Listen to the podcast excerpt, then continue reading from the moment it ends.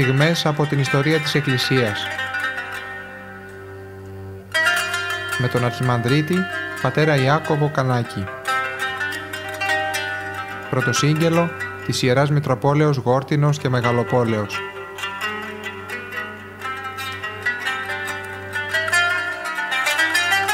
Έχοντας πιάσει το νήμα της ιστορίας και αυτό το νήμα προσπαθούμε να το διαχειριστούμε. Βρισκόμαστε ε, στην περίοδο πριν από την πρώτη Οικουμενική Σύνοδο και είχαμε σταθεί στην προηγούμενη συνάντησή μας σε αυτό ακριβώς, στο που ξεκίναγε, από που ξεκινάει ο θεσμός ο συνοδικός που λέμε θεσμός. Είχαμε πει ότι θα πάμε στο 49 μετά Χριστόν, στην πρώτη αυτή Αποστολική Σύνοδο, η οποία αποτελεί τη βάση αυτού του συστήματος μέσα από το οποίο η Εκκλησία δογμάτισε και η Εκκλησία διοικείται. Σήμερα θα γίνει ένα ακόμα βήμα. Θα μιλήσουμε για την σχέση των αυτοκρατόρων και του συνοδικού θεσμού. Θα δούμε δηλαδή ποια ήταν η συμβολή των αυτοκρατόρων στη σύγκληση στις εργασίες των συνόδων.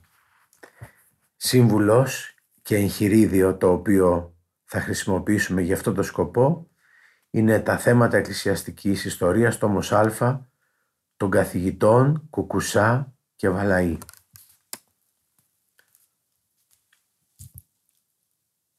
Μελετώντας την ιστορία των οικουμενικών και των άλλων συνόδων δι, διαπιστώνεται ότι οι αυτοκράτορες διαδραμάτισαν ένα σημαντικό ρόλο και για τη σύγκληση και για τις εργασίες των συνόδων. Μάλιστα αυτό δηλώνει, ε, αυτό δηλώνεται και φανερώνεται από το ότι και όταν οι ίδιοι αδυνατούσαν να βρίσκονται παρόντες αυτοπροσώπως στις συνόδους εκπροσωπούνταν από άλλους άρχοντες τοπικούς της, ε, του, της επαρχίας τους οποίους εκείνοι έστελναν.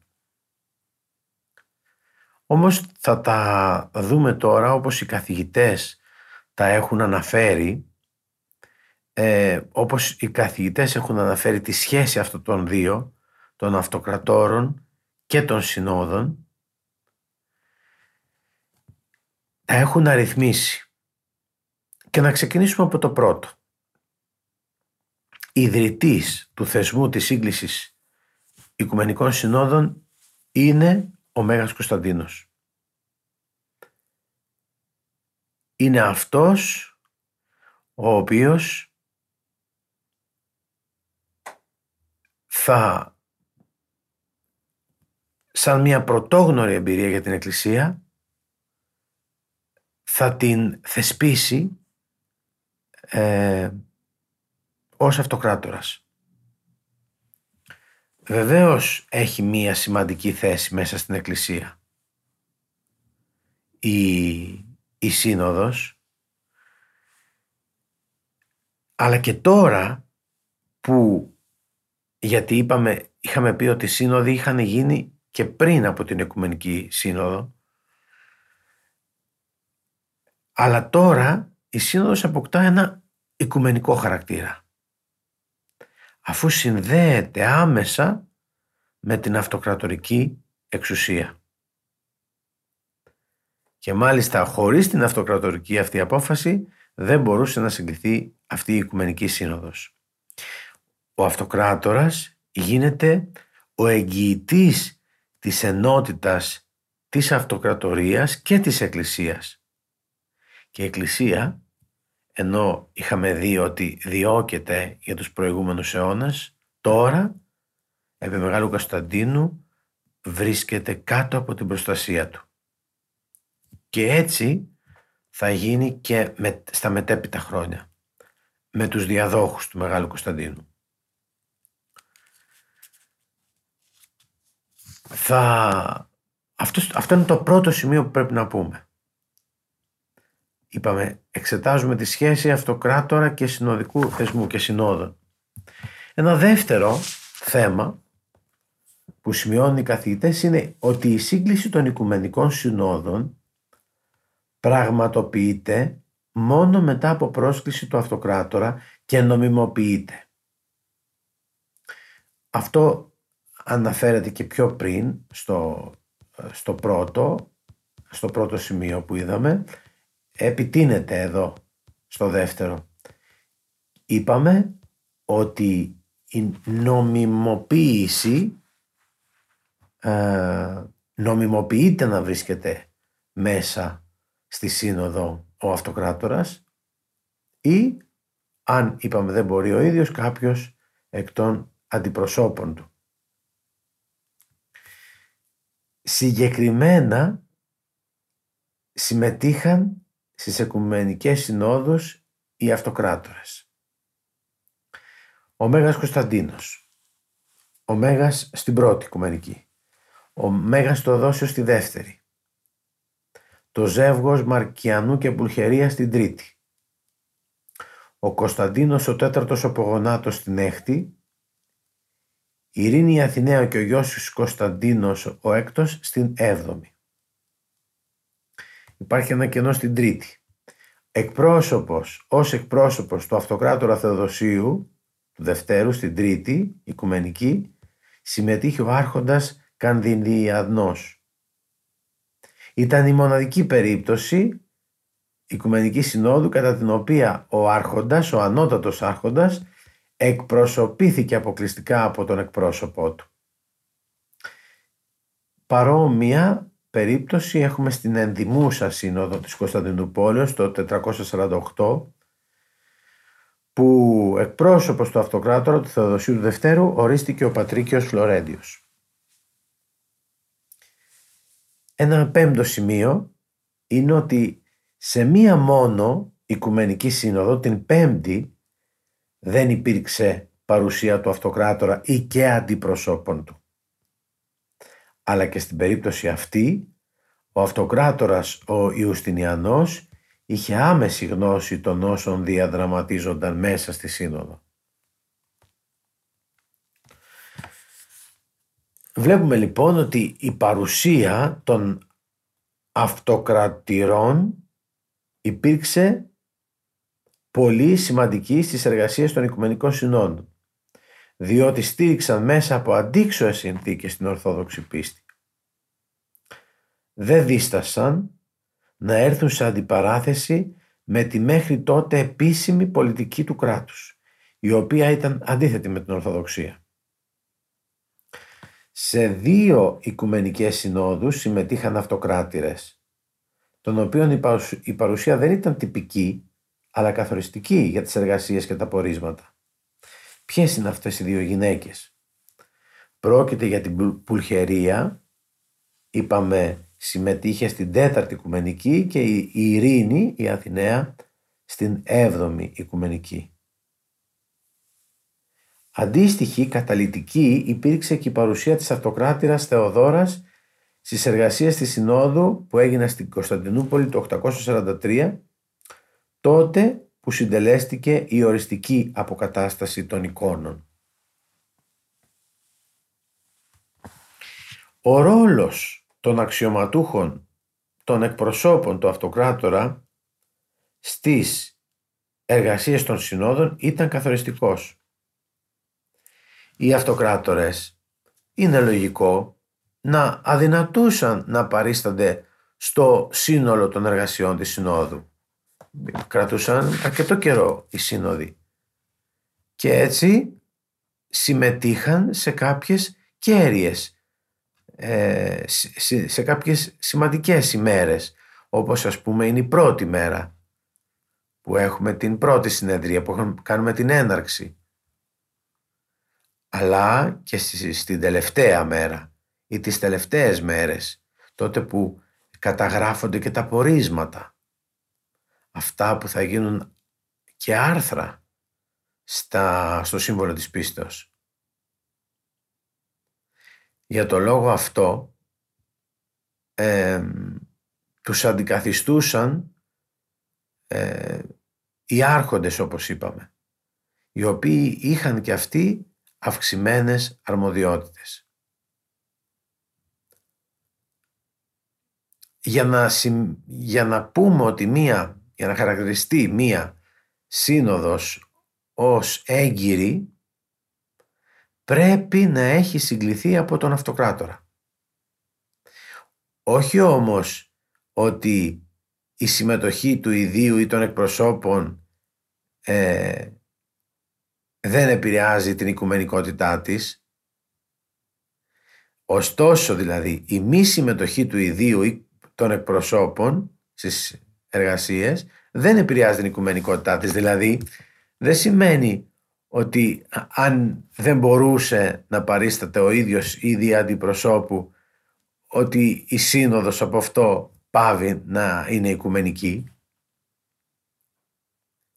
Πάντως, οι αυτοκράτορες θεωρούσαν σημαντικό για την ενότητα και της Εκκλησίας και της πολιτείας το θεσμό των οικουμενικών και των άλλων συνόδων και προσπαθούσαν να βρίσκονται, να γίνονται αρρωγοί στην σύγκληση και στις εργασίες. Παρακολουθούσαν και ενδιαφέρονταν, και ενδιαφέρονταν πολύ για τα όσα λέγονταν στις ε, συνόδους και ποιες αποφάσεις είναι αυτές που έπαιρναν. Και να πω εδώ σε παρένθεση ότι αυτό το ενδιαφέρον δεν ήταν μόνο από όσους έπαιρναν μέρος στις συνόδους, σε όσους συμμετείχαν. Ήταν ένα ολόκληρο κλίμα διαμορφωμένο σε όλη την κοινωνία. Διαβάζαμε ε, σε βιβλία εκκλησιαστικής ιστορίας ότι οι άνθρωποι στην καθημερινότητά, μας, στην καθημερινότητά τους και στην αγορά ακόμα που πήγαιναν κουβέντιαζαν σχετικά με τα δογματικά θέματα. Η κουβέντα δηλαδή στην αγορά μεταξύ του πολίτη, του έμπορου, μεταξύ των πολιτών με, μεταξύ όλων των πολιτών ήταν αυτή. Δηλαδή τα θεολογικά θέματα ήταν μέσα, μέσα στην κοινωνία. Ήταν ζητήματα τα οποία απασχολούσαν τους ανθρώπους. Πήγαινε να αγοράσει κάποιος ένα αγαθό και εκεί θα κουβέντιαζαν περί ομοουσίου ή ομοιουσίου. Αυτό είναι πάρα πολύ σημαντικό γιατί δεν είναι ε, μία κλειστή ομάδα η σύνοδος κάποιων κληρικών οι οποίοι βρίσκονται σε έναν τόπο, συνεδριάζουν και αποφαίνονται για κάποια πράγματα και αφήνουν αδιάφορους ε, τους ανθρώπους. Αλλά εδώ οι άνθρωποι, οι ίδιοι οι άνθρωποι προκαλούν την σύγκληση. Αφού το πρόβλημα έχει βγει, κάποιος το υποστηρίζει ή μια ομάδα το υποστηρίζει, πρέπει η Εκκλησία να πάρει θέση. Και επειδή ακόμα τα δόγματα δεν είχαν ε, ολοκληρωθεί, δεν ήταν ε, καταγεγραμμένα, ήταν ανάγκη από την Εκκλησία να το κάνει αυτό. Ενώ η αλήθεια ήταν γνωστή πάντοτε, η ίδια αλήθεια, όταν έρχεται η αίρεση και όταν έρχεται να την υποστηρίξει ο αιρετικός και κινδυνεύει κινδυνεύει το σώμα, το πίμνιο της Εκκλησίας, η Εκκλησία κάνει αυτό με, με πραγματικό ενδιαφέρον, τι δηλαδή, οριοθετεί την αλήθεια. Ένα άλλο σημαντικό, το οποίο βλέπουμε σε αυτή την εποχή των συνόδων που βρίσκονται, που ε, πραγματοποιούνται μέσα στην αυτοκρατορία, είναι ότι οι αποφάσεις των συνόδων, των οικουμενικών συνόδων, γίνονταν και νόμοι του κράτους. Η παρουσία των αυτοκρατόρων ή των αντιπροσώπων τους δεν είχε σαν σκοπό την επέμβαση αυτών των αρχόντων στις εργασίες της Συνόδου, των οικουμενικών ή των άλλων. ή θα λέγαμε τη χειραγώγηση των μελών αλλά έδινε η παρουσία τους κύρος στις αποφάσεις. Από την άλλη αυτό δεν σημαίνει ότι παρέμεναν και αμέτωχοι. Τι μπορούσε να κάνει τότε αυτός ο λαϊκός αλλά και ο άρχοντας που είναι και άρχοντας της περιοχής μπορούσε να ρωτήσει. Μπορούσε να θέσει ερωτήματα. Ακόμα και να υποβάλει προτάσεις οι οποίες βέβαια θα περνούσαν μέσα από την έγκριση, την κρίση και την έγκριση των μελών της Συνόδου. Στις Οικουμενικές Συνόδους αλλά και στις άλλες προείδρευαν συνήθως επίσκοποι. Για να δούμε παραδείγματα. Στην πρώτη της Νίκαιας η Προεδρία εκεί δεν είναι ξεκαθαρισμένη κυρίως λόγω ελήψεως πρακτικών. Σε εμάς δηλαδή, τους νεότερους, που, στους ερευνητές, δεν είναι ξεκάθαρο. Αυτό που φαίνεται είναι ότι ο αυτοκράτορας κατήχε μια ιδιαίτερη θέση, αλλά δεν εκτελούσε χρέη Προέδρου. Με την έννοια της στηρίσεως της διαδικασίας να προεδρεύει σε όλη τη σύνοδο. Εξαίρεση αποτελεί ο πρώτος αυτοκράτορας ο Κωνσταντίνος. Όχι ο πρώτος, ο Κωνσταντίνος ο τέταρτος, ο οποίος προείδρευσε προσωπικά στις 12 από τις 18 συνεδρίες της 6ης Οικουμενικής Συνόδου. Αυτό βλέπουμε ότι έχει να κάνει και με, το, και με, με ένα ενδιαφέρον ιδιαίτερο που μπορεί να έχει ο άρχοντας λόγω του ιδιαίτερου ρόλου που διαδραμάτιζαν οι αυτοκράτορες στις εργασίες των οικουμενικών και των άλλων συνόδων αποκόμιζαν από τους συνοδικούς πατέρες επεφημίες και εγκομιαστικούς λόγους και χαρακτηρισμούς οι οποίοι δήλωναν και τη θέση τους στην Εκκλησία. Όροι όπως βασιλεύς, ιερεύς, προ, προστάτης της πίστης, αυτός που ορθοτομεί, που προστατεύει και συμμετέχει σε εργασίες των συνόδων, που ειρηνεύει την Εκκλησία και την πολιτεία, είναι στήριγμα και φύλακα, φύλακας της Ορθόδοξης πίστης, καθώς και επίγειος βασιλεύς, για τον οποίο η Εκκλησία αιτείται από τον Επουράνιο να την προστατεύσει.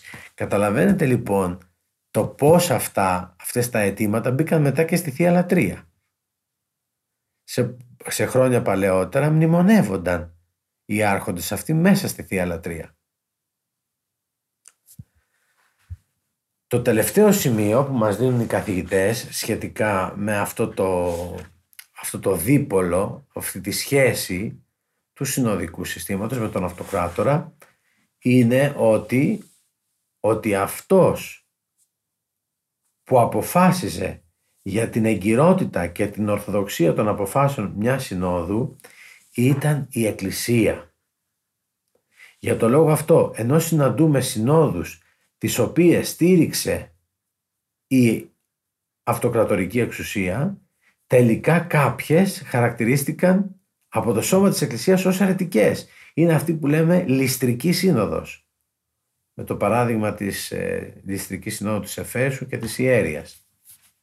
Για όλους αυτούς τους λόγους ο αυτοκράτορας ως εικόνα του Χριστού αποτελούσε ένα εκλεκτό, ξεχωριστό, ιδιαίτερο μέλος του σώματος Εκκλησίας το οποίο συμμετείχε ενεργά στις εργασίες των συνόδων. Χωρίς όμως, και αυτό είναι, ε, πρέπει να υπογραμμιστεί, χωρίς να επιβάλλει τις απόψεις του. Αυτό είναι πολύ σημαντικό. Να πούμε, ε, με βάση αυτό που ακούσαμε, ότι η Εκκλησία είναι αυτή που τελικά κρίνει και την ίδια την απόφαση, τις ίδιες τις αποφάσεις των συνόδων. Δηλαδή αυτό που λέμε συνείδηση της Εκκλησίας που αυτή δεν είναι μόνο κληρική αλλά είναι και λαϊκή όλα τα μέλη της Εκκλησίας. Αυτοί ακούν, αφομοιώνουν και δέχονται ή αποδέχονται κάποιες αποφάσεις. Και έχουμε δει στην εκκλησιαστική ιστορία ότι κάποιες δεν έγιναν δεκτές εκ των αποφάσεων. Και κάποιες σύνοδοι δεν χαρακτηρίστηκαν, όχι μόνο δεν χαρακτηρίστηκαν οικουμενικές, αλλά χαρακτηρίστηκαν ως ληστρικές. Να πούμε ότι η Εκκλησία είναι αυτή η οποία ορίζει πάρα πολλά πράγματα. Θα σας πω δύο. Βλέπουμε ότι τον μήνα Δεκέμβριο ε, έχουμε μνήμες προφητών. Είναι κατανοητό ότι δεν μπορούμε να ξέρουμε ε, όταν μιλάμε για χιλιάδες χρόνια ή εκατοντάδες χρόνια π.Χ. Ε, όταν έχουμε την, ε, τον θάνατο ε, ενός προφήτη ή ενός δίκαιου της Παλαιάς Διαθήκης δεν μπορούμε να ξέρουμε την ημέρα που έγινε αυτό. Με μεγάλη δυσκολία βλέπουμε το έτος στη χρονολογία αλλά είναι αδύνατο να γνωρίζουμε την ημέρα. Οπότε η Εκκλησία τι κάνει; Η Εκκλησία ε, ε, στηρίζει και θεσπίζει το πίμνιο. Ε, θεσπίζει πράγματα για ωφέλεια του ποιμνίου. Δηλαδή, βάζει από την 1η Δεκεμβρίου και όλο τον μήνα Δεκέμβριο τις μνήμες των προφητών, πολλών προφητών.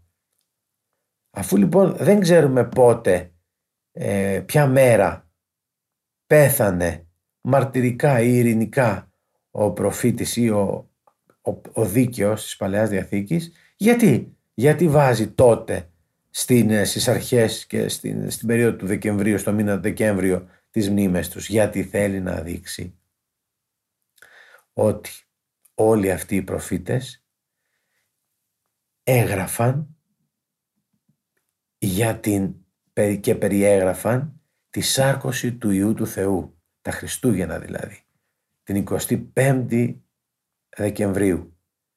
Άρα λοιπόν συμβολικά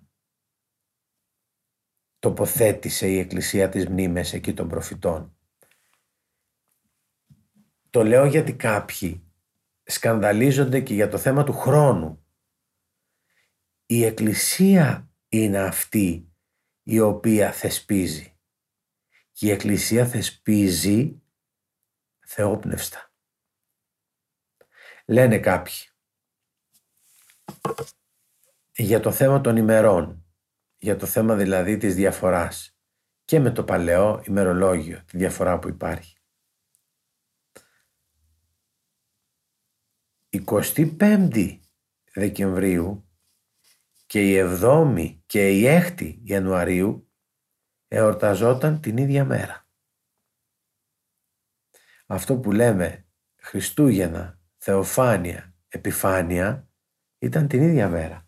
Γιατί άλλαξε η εορτή των Χριστουγέννων από την εορτή των Θεοφανίων; Διότι υπήρξε περίοδος που λάτρευαν οι άνθρωποι το Θεό ήλιο σε συγκεκριμένη ημερομηνία και, και αλλάζει, αλλάζει την ημέρα εορτής, μεγάλη σημαντική εορτής της η Εκκλησία για να εισαγωγικά χτυπήσει αυτήν την ιδωλολατρική εορτή και να μην πηγαίνουν οι χριστιανοί, να μην παρασύρονται και πηγαίνουν στην ιδωλολατρική εορτή. Κάποιος θα έλεγε τώρα, μα είναι δυνατόν, πώς τα φτιάχνετε αυτά, πώς διαμορφώνεται αυτό; Διαμορφώνεται γιατί το κάνει η Εκκλησία. Και έχουμε εμπιστοσύνη στην Εκκλησία. Είναι άλλο να το λέει κάποιος κληρικός και άλλο να αποφαίνεται η Εκκλησία σχετικά με το θέμα. Και από αυτό λοιπόν το είδαμε ότι η Εκκλησία έχει αυτή τη δύναμη να επεμβαίνει και να ε, σταχυολογεί και να δομεί τα πράγματα όπως συμφέρουν τον πιστό, όπως του διασφαλίζουν τη σωτηρία, όπως τον προφυλάσσουν από την αίρεση. Σε αυτό λοιπόν το πρώτο μέρος ε, για το οποίο μιλήσαμε, είπαμε ότι είδαμε λίγο πιο συγκεκριμένα τη σχέση το ρόλο του αυτοκράτορα, του πολιτικού άρχοντα σε σχέση με την ε, πίστη, με την ορθόδοξη πίστη.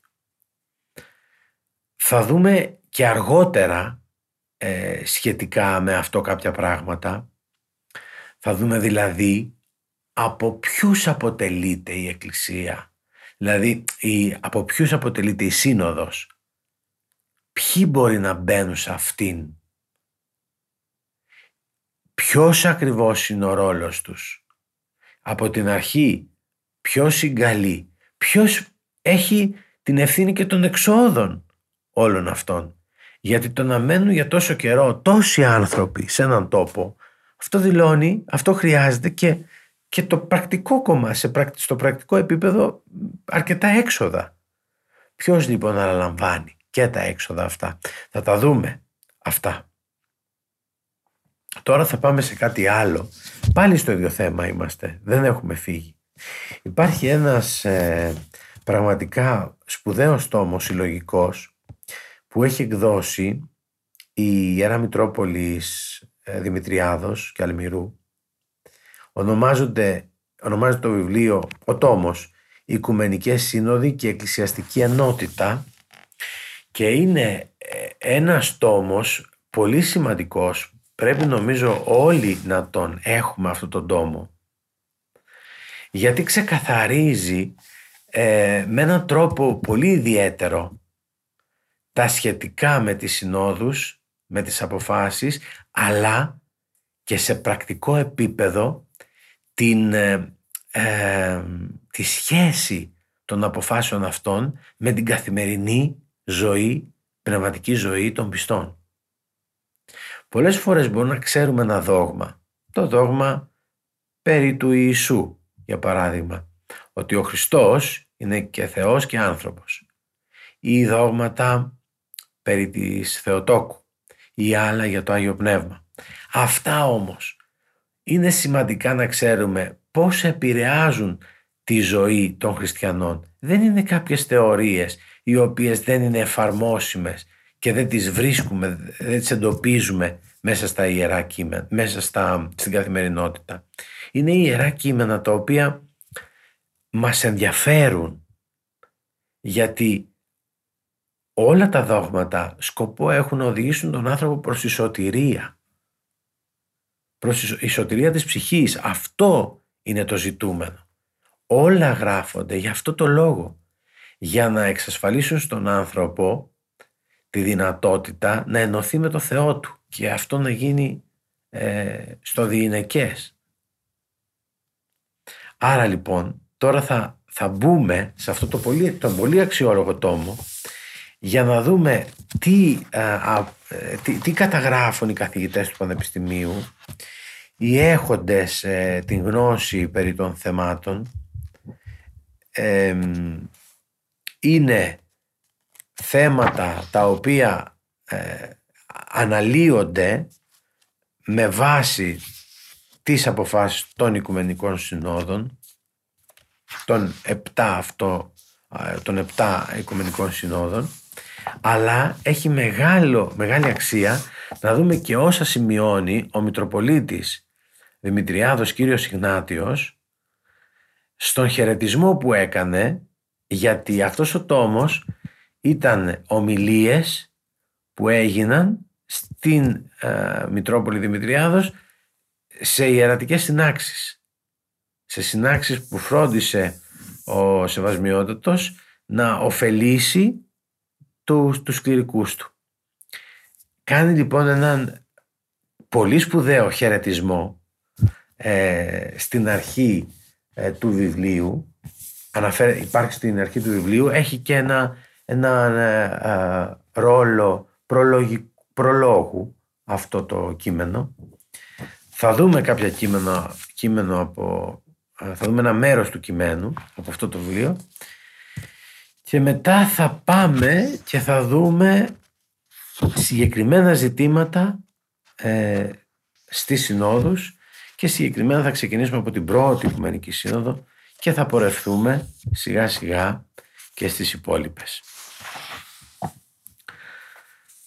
Να πούμε ότι σε αυτό το πρώτο, σε αυτό το χαιρετισμό ο Μητροπολίτης κάνει μία αναφορά σε κάθε θέμα που απασχόλησε τη συνόδους. Είναι είπαμε ένα εισαγωγικό. Με λίγα λόγια λέει τι απασχόλησε την κάθε σύνοδο και πώς ε, αποφάνθηκε η Εκκλησία συνοδικά ε, περί αυτού.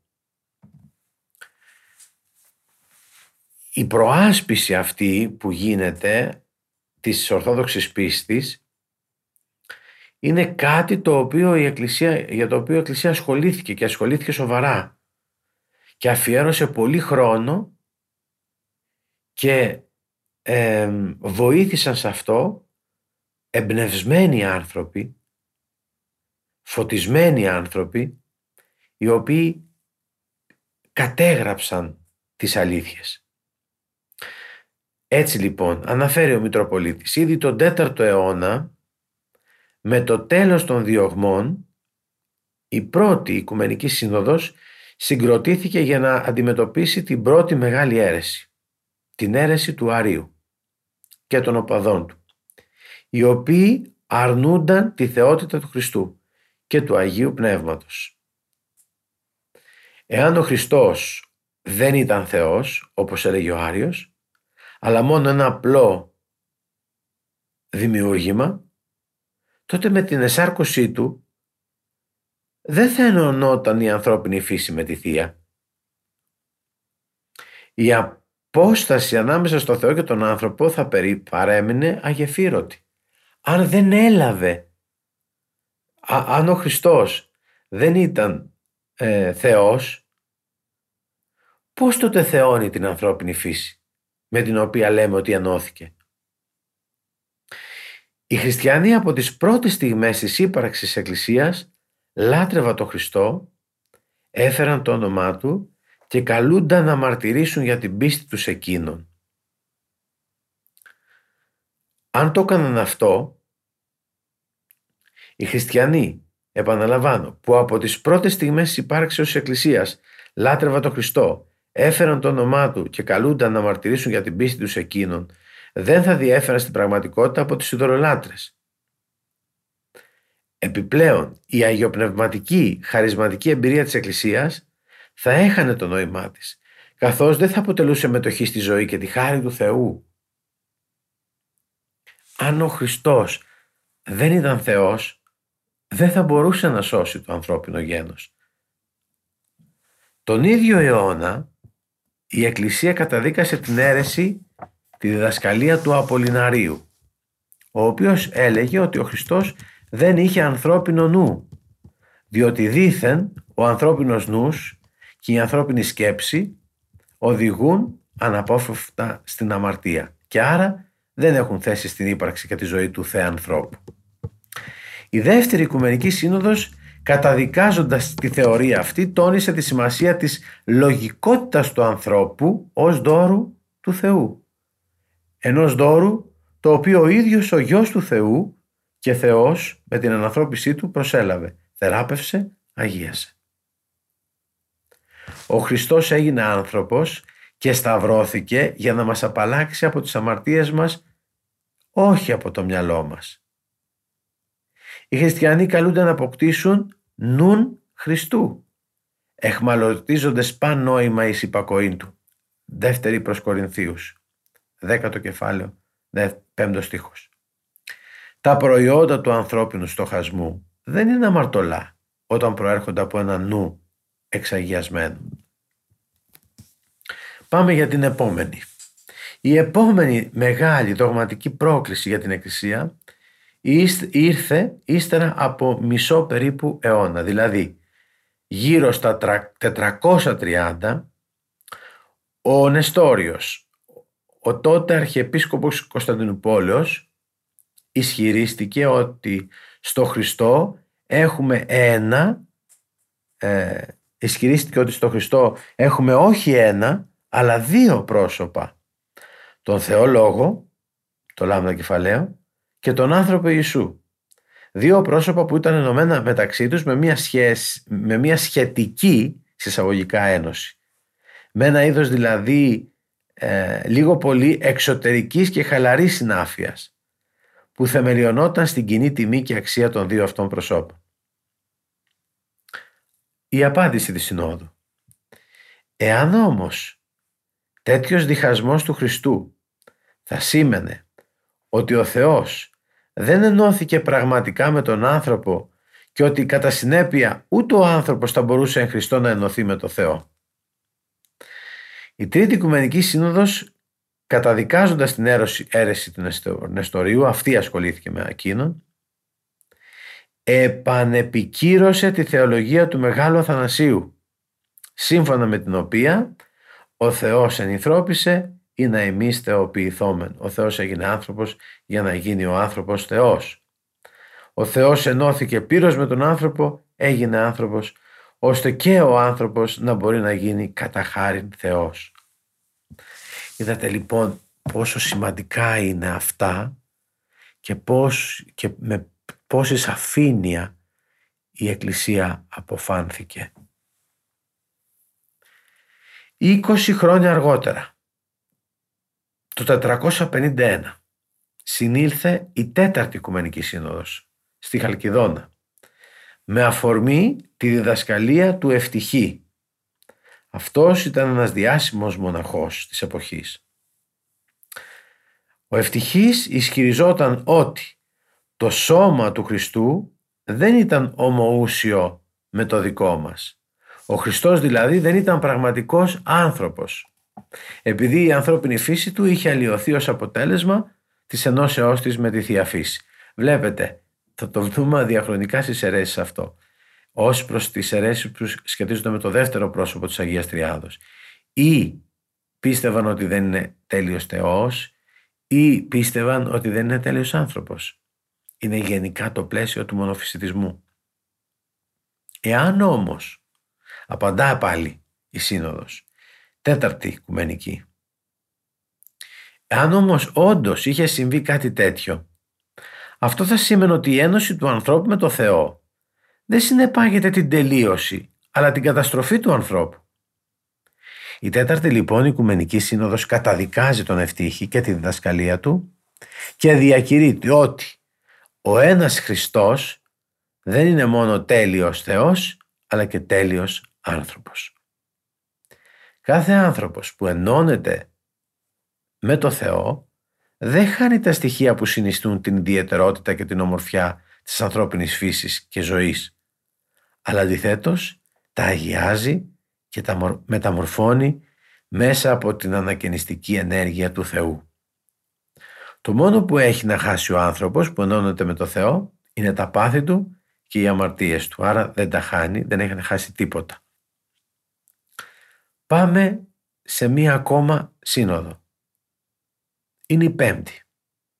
Αυτή γίνεται στα μέσα του 6ου αιώνα και καταδικάζει τη διδασκαλία του Οριγένη, ο οποίος Οριγένης, να πούμε εδώ, ως σε παρένθεση, είναι ένας σπουδαίος εκκλησιαστικός συγγραφέας. Έχει γράψει άπειρα έργα, πολύ σημαντικά έργα, αλλά κοιτάξτε, η Εκκλησία είπαμε είναι ο γνώμονας, είναι, έχει την πηξίδα και είδε ότι σε κάποια σημεία ο Οριγένης σφάλει, τα εντοπίζει και τα απομονώνει. Καταδικάζει λοιπόν τη διδασκαλία του Οριγένη σύμφωνα με την οποία όλοι οι άνθρωποι, ακόμα και οι δαίμονες τελικά, θα σωθούν. Η διδασκαλία αυτή που βρίσκεται σε πλήρη αντίθεση με την γνωστή σε όλους μας περικοπή για την κρίση στο καταματέον πλήττει κέρια τη ζωή και τη σωτηρία των ανθρώπων. Μα είναι κατανοητό όταν λες ότι όλοι θα σωθούν ακόμα και οι δαίμονες γιατί ένας άνθρωπος να παλέψει; Σχετικοποιεί τη διαφορά του καλού από το κακό εφόσον και τα δύο οδηγούν τελικά στο ίδιο αποτέλεσμα. Επιπλέον χρησιμεύει ως εύκολη και φτηνή δικαιολογία για την επιτέλεση του κακού, εφόσον ούτως ή άλλως η σωτηρία του ανθρώπου είναι εξασφαλισμένη. Δικαιολογημένα, ο Άγιος Ιωάννης εις Κλίμακος προειδοποιεί τους αναγνώστες στο έργο του λέγοντας «Πρόσχομεν πάντες, προσέξτε όλοι, επιπλέον δε οι πεπτοκότες, μην νοσήσε εν καρδία την οριγένους του αθέου νόσων. Την γάρ του Θεού φιλανθρωπίαν προβαλωμένη η μιαρά ευπαράδεκτος της φιλοδίνης φιλιδόνης γίνεται. Σε μετάφραση. Ας προσέξουμε όλοι, ιδίως όσοι έχουν διαπράξει μεγάλα μαρτήματα, να μην νοσήσει η καρδιά μας με την νόσο του άθεου οριγένη, διότι η μυαρή αυτή αρρώστια, υπερτονίζοντας τη φιλανθρωπία του Θεού, γίνεται εύκολα παραδεκτή από τους φιλίδωνους. Βλέπετε λοιπόν πόσο σημαντικά με τι ε, ευχέρεια και με σαφήνεια ξεκαθαρίζει τα πράγματα η Σύνοδος.